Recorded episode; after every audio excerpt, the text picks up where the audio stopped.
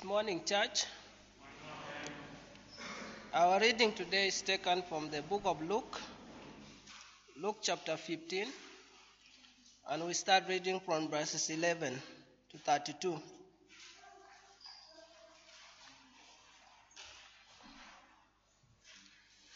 Jesus continued, "There was a man who had two sons.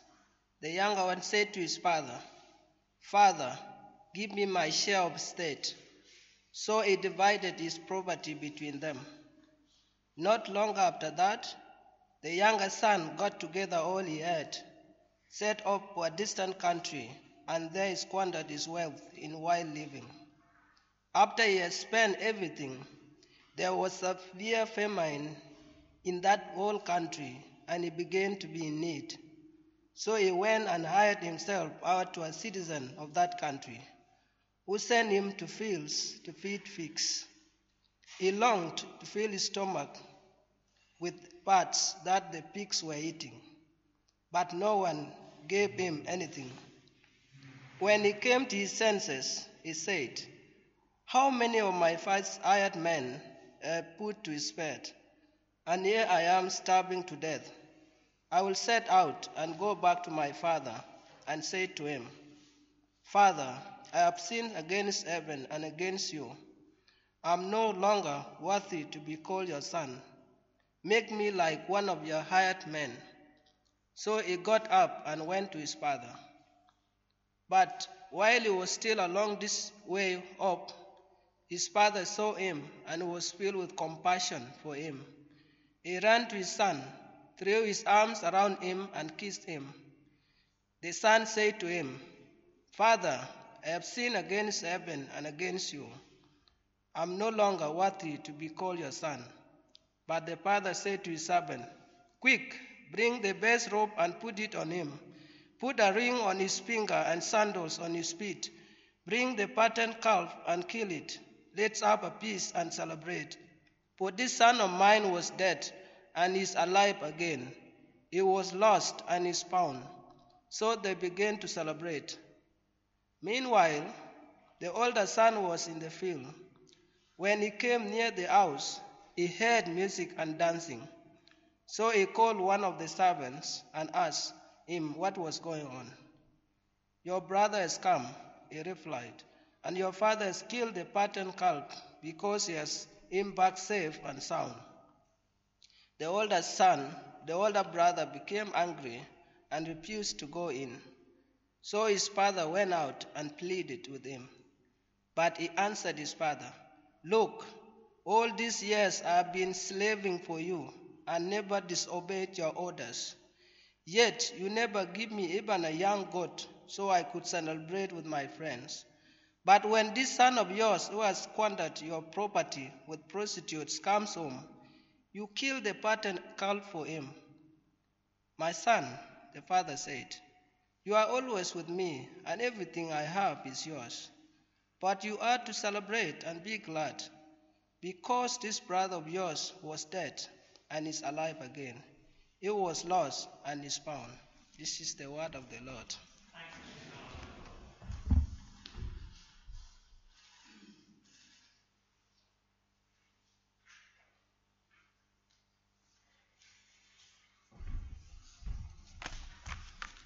Well, it really is such a delight to be with you. Will you join me for a sentence of prayer?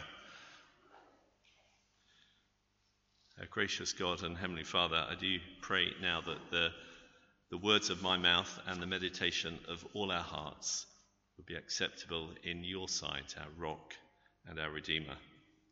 Amen. I'd like to thank Alice for that fabulous selection of songs. You've really studied the passage so carefully, and it's clearly inspired you. And it's not only inspired Alice, this story, to choose such appropriate songs, but it's also inspired some of the most famous and finest paintings. So hopefully a painting by Rembrandt called The Return. Yes, there it is. It's up there. Any chance of those lights going off, or would it plunge you into darkness if we did that? I'm so demanding, aren't I? Such a lovey. So there are famous paintings, there's a famous sculpture by Rodin, and Kenneth Clark said of this painting, he said, if you ever see it, it's the original in the Heritage Museum in St. Petersburg. You would conclude it's the greatest painting ever. Well, that's his claim. It's also, this story has inspired many musical compositions, from Benjamin Britten's music drama to Debussy's opera and a touching oratorio by Arthur Sullivan. And any number of film directors, novelists have attempted to capture this story that we've just had read so well to us, because it's a timeless story. It's a human story. It's our story about how we search for pleasure, search for true meaning, as we try and spend our so-called inheritance. But central to the story, and this is something Rembrandt gets so clearly, is the father. He is the central figure, the big man with the red shawl, the cloak, leaning over the prodigal, the lost son, welcoming him with big, wide-open arms and hands tenderly embracing him. It's about a father searching the horizon for his lost son. And the central characters in the story that Jesus has told, and this is the first time the story is ever told, it's Jesus' story, we have so-called older sons, and they're portrayed by the chap on the right in the robe, looking very Pharisee-like, looking down, not with joy at his brother coming home, but somewhat judgmentally. You see, the religious leaders have a problem with Jesus. Doesn't he know that these tax collectors and sinners, they've rebelled, they've spent the inheritance, they're not good Jews, they've betrayed God, their father? So what on earth is Jesus doing spending time with them? Why is he hanging out with them? Answer, he's longing to bring them home. He wants to bring them home to a place of forgiveness and restoration and love and acceptance. Do you ever feel insufficient? Do you ever feel like you're suffering imposter syndrome? I know quite a few people for whom that is the case. I mean, you wouldn't be surprised that that's not how I'm wired. I'm just such a blagger. I always think, you know, it's great for me to be here or whatever else it is. But my wife is much more, yeah, I get what that means. Perhaps with a niggling doubt that maybe you're not really welcomed into God's family. Has God made a mistake? Would I really be welcomed in? Now, how do we judge whether we're of value to God? Well, how do we judge whether anything is of value? I think simply, if you lose it, how do you respond? Do you go searching for it? And if you find it, are you pleased? I mean, if you lose a tissue out of your pocket, well, that's not even a tissue, is it? But if you lose a tissue out of your pocket, you're not going to mount a major search to find it. But if it's a 200-rand note, or a wedding ring that you've dropped on the beach, or even worse, your day on the busy beach, you lose your 5-year-old, you mount a big search. And boy, oh boy, do you rejoice when something precious is found. Now, in the story, it doesn't matter what it is, it might be a sheep, and many of the Pharisees who were listening to Jesus had their money tied up in sheep. And that's not dissimilar, is it, to many rural farmers in Africa? Or whether your money, or whether you lose a coin. You mount a search, and when you find it, you rejoice. And you say, hey, come and join in. I'm so thrilled. Let alone when a son is lost and is found. And so in verse 24, this is the point. This son of mine was dead and is alive again, verse 24. He was lost and is found. So let's have a big celebration. Let's have dancing. So the point Jesus is making is that just as we know how to recognize something of value, when we lose it, we mount a search. When we find it, we have a great big party. Well, Jesus' point is this, verse 7 and verse 10. In the same way, says Jesus, there'll be rejoicing, there'll be a big party in front of God with the angels in heaven when one of these younger sons, these undesirables, comes home. Wow. No one is beyond being of value to God. He looks out upon all of us here in this congregation and he loves us with a fierce and a loyal love. And he says to all of us, Come home. Come home. Now, here's the warning. The story reveals the state of our hearts. It's really all about hearts. It's not about morality. It's not a morality tale, which is what the Pharisees want it to be about, but it's all about our hearts. And our hearts reveal what is most important. The younger son's heart, where is it? It's not at home with the father, is it?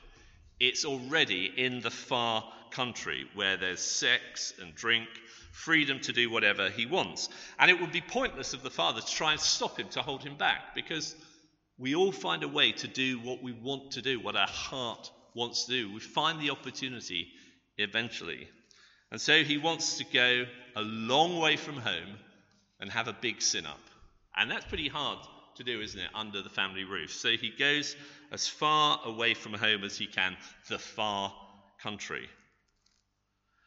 So the behaviour of both sons reveals where their heart is, reveals whether we really do love and trust in God as our Father, whether we want to live and work with him and for him. So who are the people coming to Jesus in this story? They're the younger sons. They're the tax collectors. They're the sinners. Who are the people most hardening their hearts? They're the churchgoers. They're the really righteous people who are looking down at their noses at those Jesus is accepting. So it's obvious that the younger son is a long way from his father. He's gone off to a far country. And in terms of proximity, in terms of physically where the older son is, he's with the father. But is his heart really with him? Did you notice in the reading in verse 29 that he's kind of working for his father not out of love and respect, but he's saying, you know, I've been slaving away for you. That's not very loving and respectful. And he thinks his dad's a kind of an ungrateful fool. And he effectively says in verse 30, this son of yours, this younger brother of mine, he spends all your money, our money, the inheritance on prostitutes. And then as soon as he comes home, what? You spend even more money on him. You slay the fattened calf. You put a ring on his finger. You tell me to come and celebrate. Well, I won't. So who is the furthest from his father? Well, look at the picture. Who's the closest to the father? It's full of surprises, isn't it, this story? And it's only when the younger son comes back to his father that we discover in the story that the older son has this self-righteous and judgmental spirit. So it's a really powerful story. It cuts very deep. Question, who are you most like? Are you most like the younger or the older? Are you rebellious, younger son, or sensible older son? Are you naturally police officer or bandit? Are you poacher or gamekeeper? Older, respectable child, or rebellious second-born? Well, for Richard Cunningham, me, there's never been any doubt. I'm literally second-born, and I've always behaved as a second-born. I'm bandit, poacher, all rolled into one. And I always knew I was bad, and my parents, everyone knew I was bad. Why? Because I always got into trouble. Here's just a tiny snapshot. My older sister Jane, during the middle school years from 11 to 13, we were at the same school together, and she was a prefect. They had prefects at this middle school, and she was, you know, in her kingdom in the dining hall, and I was at a table, and the monitor on the table was giving me a hard time throughout the meal. And just as he collected up the plates on our table, the dirty plates, and walked off to take them to the kitchen, he said something really mean to me, and it pressed all my buttons. And I just flew at him and hit him with a good right to the chin. And the plates went up. I'll never forget it. The plates and all the slops went into the air. It seemed to take forever. Nobody had noticed anything until everything came crashing down. My sister was pretty ashamed of me, and I don't blame her. The day I heard the gospel message, I will never forget it. It was such good news. Now, for my sister, she'd heard the gospel a year before. And, you know, it was much harder for her to embrace it. It took her a full year. And she was understandably reluctant to introduce me to these really nice, respectable people. But she did. And I remember where I was when I first heard the gospel message. Sorry, I'm getting emotional. It's the story, it's the painting, it's these lovely people in front of me. I was sitting in a kitchen in this big country house. It was a lovely country kitchen where it became a second home to me and many other teenagers for many years. And that's where, sitting in that kitchen, looking at the pots and pans hanging down from the ceiling, I heard Mavis Brown explain that God, in Jesus, had come down from heaven and had gone searching for people like me. And God had loved us so much that he sent Jesus to die for us. And it was just obvious that this was the path for me. My whole heart went out to it. Now, it took my sister, like I say, much, much longer because she was so good. But I recognized much more easily my need. Now, the great thing about this story, I think the reason we love this story, is the arc of it. It's all about resolution. We ache for resolution. Unless you're really bitter and twisted, you want a film with some resolution, don't you? If you're emotionally invested in the characters, you want the story arc to bring them to some sort of resolution. It's often a child being reunited with a parent, or unrequited love suddenly being requited, and so on and so forth. Now, music buffs, I hope I'm getting this right, because I have no clue what I'm talking about. Music buffs will sometimes comment on how a piece of music returns to its original key after swirling around elsewhere for a while. You can tell I don't know what I'm talking about. And apparently musicians refer to this as coming home. Now, even somebody as ignorant as me about music really appreciates that sense of resolution, when I think, oh, no, I like the bit before this. Oh, it's got a bit lost now. Ah, there it is. And there's that sense of resolution. Well, if The Prodigal Son were musical theatre, let me boldly suggest this is how the acts might go. Act 1 is home, okay? We're not told much about home, so we kind of almost have to imagine it. But the really important point is that it's with the Father. And there is all that's needed: food, love, protection. Now, that's our human story. We've been made by God for God, and he's given us all that we need. That's home. The second act is sick of home in the story. The younger son can't wait to get away from all the restrictions, get away to the far country. And then act 3 is away from home. There he can really pursue his heart's desire, just be chasing his own appetites. But then something happens. Mainly his money runs out, and he becomes homesick. He reflects on where his heart is. And then Act 5, he comes home. That's the arc. So that's home, sick of home, away from home, homesick, home. Not very complicated, is it? We'll leave that there. So if you wonder where I am in terms of the verses and everything else, I'm deliberately not going to refer to them. So we'll just feel the sense of the story. But if you want to check that I haven't drifted away from the story, do look at those verses. Okay, in our musical theatre, we're at home. It's a scene of security and love, meaningful work within the family business. I don't know whether you've ever read Laura Ingalls Wilder, Little House on the Prairie, or maybe you're familiar with Marilyn Robinson's book called Home. And you just think of, sort of a lovely big veranda, rocking chair, lots of food, lots of love, meaningful work to do. It's not easy, but it's a good life. And here the music would probably be warm and comforting. But we rapidly move to Act 2. Why? Because straight away, the younger son, we realize, is sick of home. He asks his father for his share of the inheritance now, effectively saying, Dad, I wish you were dead. I don't want to be with you. I don't even want you. I want your money. I want my money. I want my share of the inheritance now.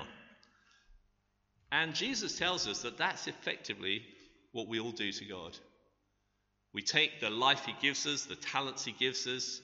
We occupy our footprint on his beautiful blue planet. So I don't want you. I want what's mine. I want my inheritance now. So here, I imagine the cadence is faster. The music is more impatient. It's really getting swirly now, okay? And perhaps we can imagine this young man singing these lines, "It's time to see what I can do, to test the limits and break through. No right, no wrong, no rules for me.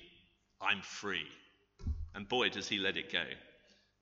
The text is discreet, apart from telling us that he consorted with prostitutes. So there we are already. I've not been speaking for many minutes from these sections. We're already away from home. Verses 13 to 16. So the prodigal exchanges boring home-cooked food for the exotic tastes of a distant country. And rather than settling down with his sweetheart, he consorts with prostitutes until his money and therefore his friends run out. We crave independence, don't we? We crave to be away from the God we think is constrains the things we most want to do. Why? Because we believe it will make us happy. But our detachment from God, our running away from God, lands us in slavery. Slavery to the gods of gut and groin, slavery to the passions. And we lose connection with the very purpose for which we were made. As Bob Dylan put it, you've got to serve somebody. You've got to serve somebody. So who are you serving? Who are you serving? And as long as we remain away from home, away from God, there'll be no resolution, there'll be no satisfaction, according to Jesus, because we were made for relationship with God, with our Father. That's the very reason you and I were made. And if we run away from him, take our little bit of earthly inheritance, then it will end up eating pig food. Unless we can come to our senses and come home. If we don't come home, Jesus says we'll be lost now and lost forever. So it's a very urgent appeal. So Act 4, homesick. Wow, he's homesick. C.S. Lewis, the writer of the Narnia Chronicles, would often talk about an inconsolable longing that all human beings have because we're made in God's image. And I don't know whether you can remember something really unique that happened. Not necessarily unique, but there are just some memories of the past that come back to you, almost like stabs of joy. And it kind of takes you back. And they wake up that inconsolable longing. It might have been your first South African sunset, perhaps at Camps Bay, sundowners. Maybe you've got really used to that kind of sight. Falling in love for the very first time, the birth of your child. Or that marvellous summer evening, you're young, it's the summer holidays, you're surrounded by family and friends and cousins, and there's loads of food, and your parents are not looking at the clock. It's like that day is going on forever. Do you know what I mean? And you think, I'm going to hold on to that. I'm never going to lose that memory. And C.S. Lewis calls these things, the things that wake up, that stir this inconsolable longing. And he says the important thing is to remember that those stabs of joy, those memories, whatever they are not the things we're meant to try and recapture and go back to. Because if we do that, we'll despair. They're signposts pointing away. Wordsworth, the Romantic poet, he remembers a time when he was a little boy sitting on Ashness Bridge, and his feet were dangling over the side, and all was carefree, and the sun was on him, and he saw the dappled light on the water. And throughout his life, he and other Romantic poets and painters tried to recapture those moments. They had this inconsolable longing. Maybe we'll find it in nature, not wear shoes, feel the sun on our faces, the sand between the toes, whatever it is. What they didn't realize is that the inconsolable longing they felt was a signpost. It wasn't trying to suck you into the memory. The memory itself was a remembering of something else. It was pointing away. Where was it pointing? Home. It was pointing home. Here's what C.S. Lewis says about this, and the quote should come up. "It is the inconsolable secret in each one of you, the secret which hurts so much that you take your revenge on it by calling it names like nostalgia and romanticism and adolescence. It is a desire for something that has never actually appeared in our experience. Our commonest expedient is to call it beauty and behave as if that settled the matter. Wordsworth's expedient was to identify it with certain moments in his own past. But all this is a cheat. If Wordsworth had gone back to those moments in the past, he would not have found the thing itself, but only the reminder of it. What he remembered would turn out to be in itself a remembering. The books or the music in which we thought the beauty was located will betray us if we trust to them. It was not in them, it only came through them. And what came through them was longing. These things, the beauty, the memory of our own past, are good images of what we really desire. But if they are mistaken for the thing itself, they turn into dumb idols, breaking the hearts of their worshippers. They are not the thing itself. They are only the scent of a flower we've not found, the echo of a tune we've not heard, news from a country we've never yet visited. Wow, so powerful, isn't it? And Jesus says, at last, the younger son's heart was homesick. He had those memories. He knew where there was love and good food and acceptance. He knew where his heart was. He knew where the signpost was taking him. But the sign home, the road home, is not an easy one for him, is it? Look at the state he's in. He's a Jewish boy. He's like feeding pigs. He would even eat their food if he could. He's squandered all his father's money. He's broken up the estate. He spent all these months with prostitutes. So the road home is going to be a hard one for him. He's got to swallow his pride. Repentance isn't easy, is it? We're so proud that even though we're on a path to hell, to ultimate lostness, we can't easily bring ourselves to admit our need. Even though the longing is great, even though the signs all point home, the road to home is repentance. The longing might be the motivation, but the route to home is repentance. And Jesus gives us three elements to the younger son's repentance. The first is in verse 17, where it says he comes to himself, or comes to his senses. That is, he properly thinks about who he is. He finally wakes up. He changes his mind about his circumstances, who he is, who his father is. So that's the first step of repentance, to actually come to our senses, to think properly about ourselves and our situation and God, discovering who we are, for what purpose we've been made. Running from God is senseless because it's running away from ourselves, from the purpose for which we were made. Now, if you think coming home to God is going to squash your personality, it's going to somehow destroy who you really are, you could not be more mistaken. Because when you come home, you discover the one who made you and the one for who you were made. I think some people imagine if they become a Christian, they're going to be sent to some awful country they don't like as a missionary and made to eat food that they find indigestion and marry somebody they don't find attractive. Nothing could be further from the truth when we think of the character of our Almighty God. The great African bishop Augustine said this: God has made us for himself, and our hearts are restless until they find their rest in him.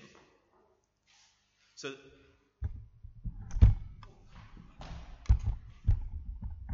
great, thank you. The microphone's restless as well.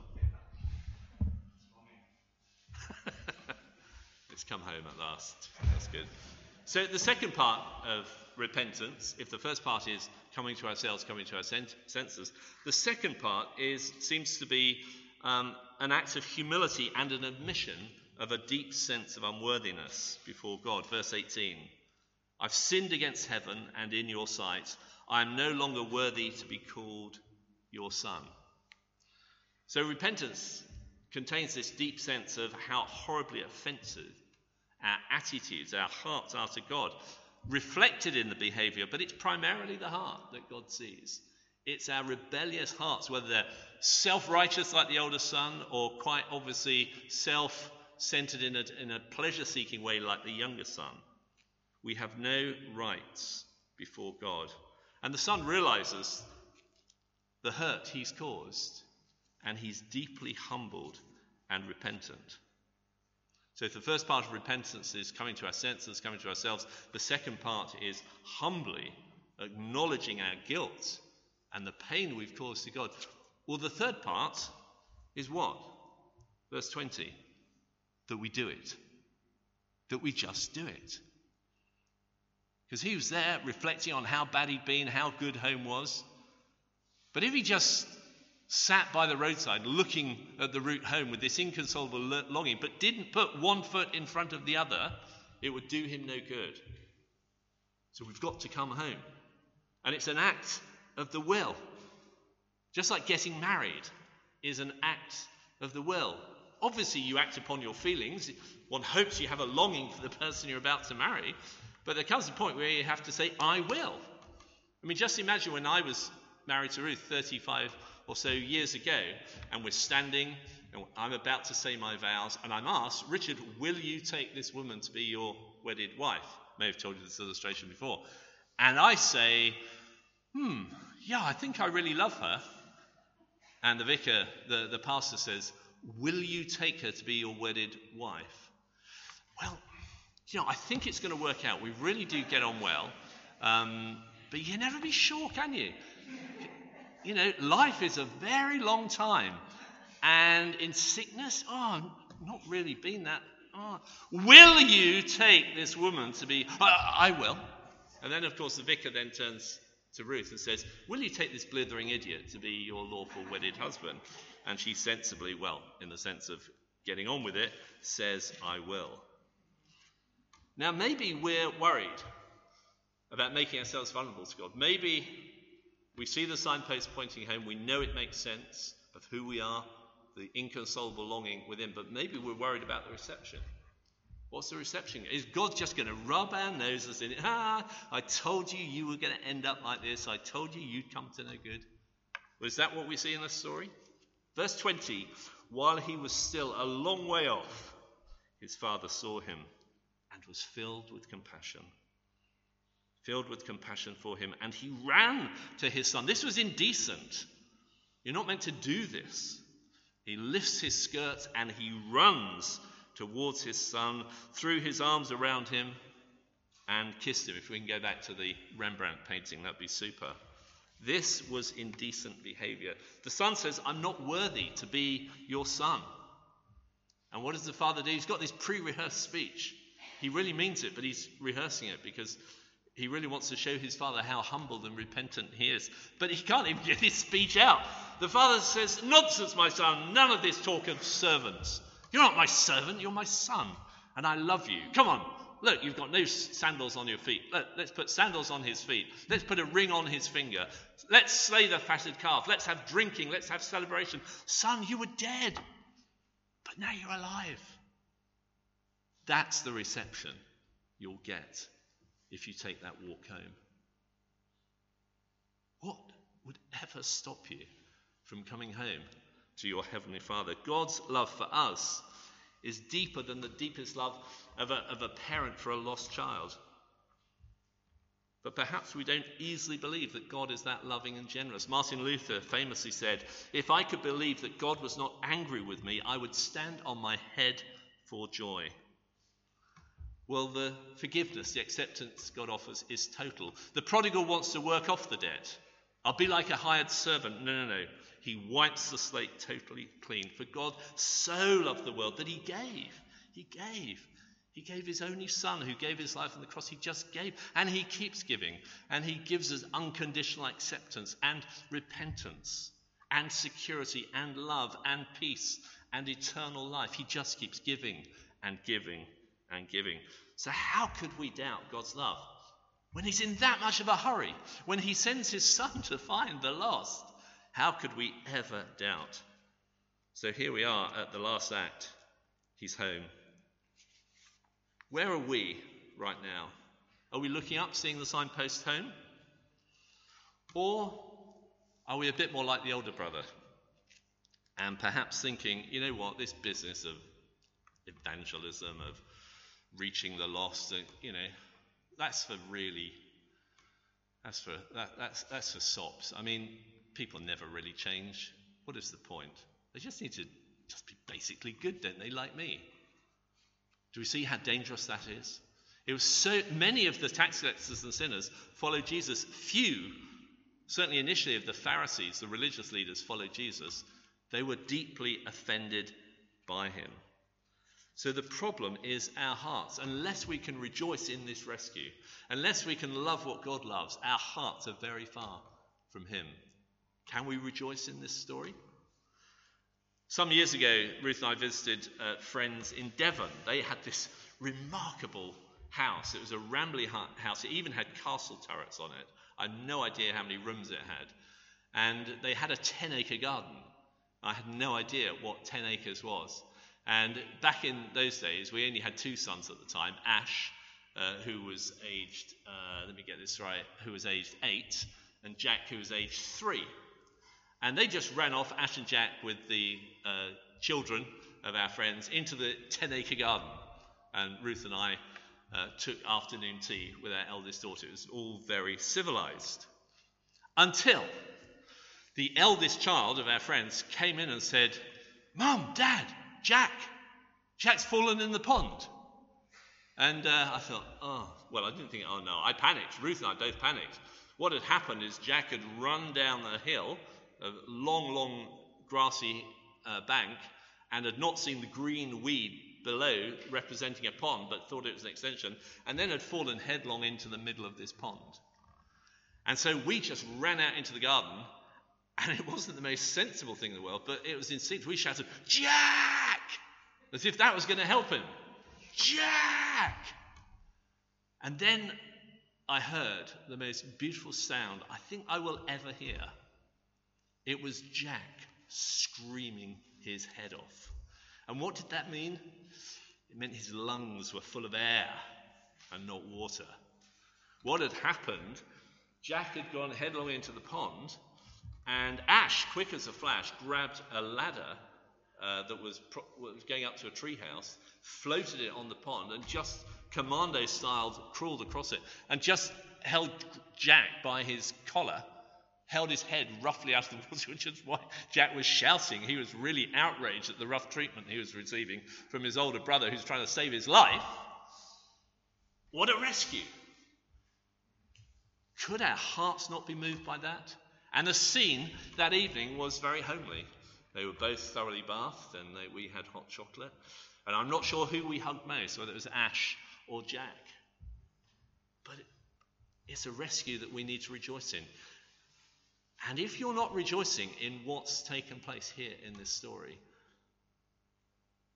then Jesus would say, you need to repent of a hard heart. You too need to come home. And there is an appeal to the older brother. Come on in. It may feel like laughter in the room next door, but everything I have is yours, says God. You may have taken it all for granted because you're in such close proximity to church and Bible and good living and middle class or whatever it is, but your heart's far from me. But please come in. I love you. Will you come in?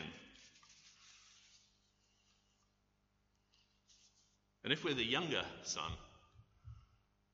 the rescue has been mounted. Jesus, if you like, just like Jack in the pond, reaches out his hand. And in the process, it actually cost him his life. All we have to do is take it. Will we take it? Or are we still living under the delusion that we're good enough? Well, that's crazy, isn't it? Why would God send his son into the world if we were good enough? What an insult to such love. That's a very foolish thing to even think for 1 second. Dear friends, we need to come home. I need to come home and land this sermon, which I'm doing now. You'll be relieved to know, but all of us need to come home. God has loved you all your life. And maybe when you were a child, your heart was really tender and you knew God loved you and you loved him. But you've gone off to that far country, or you've stayed kind of in the proximity of Christianity and religion, but your heart's far from God. And he says, come on in, come on home, all is prepared, come home.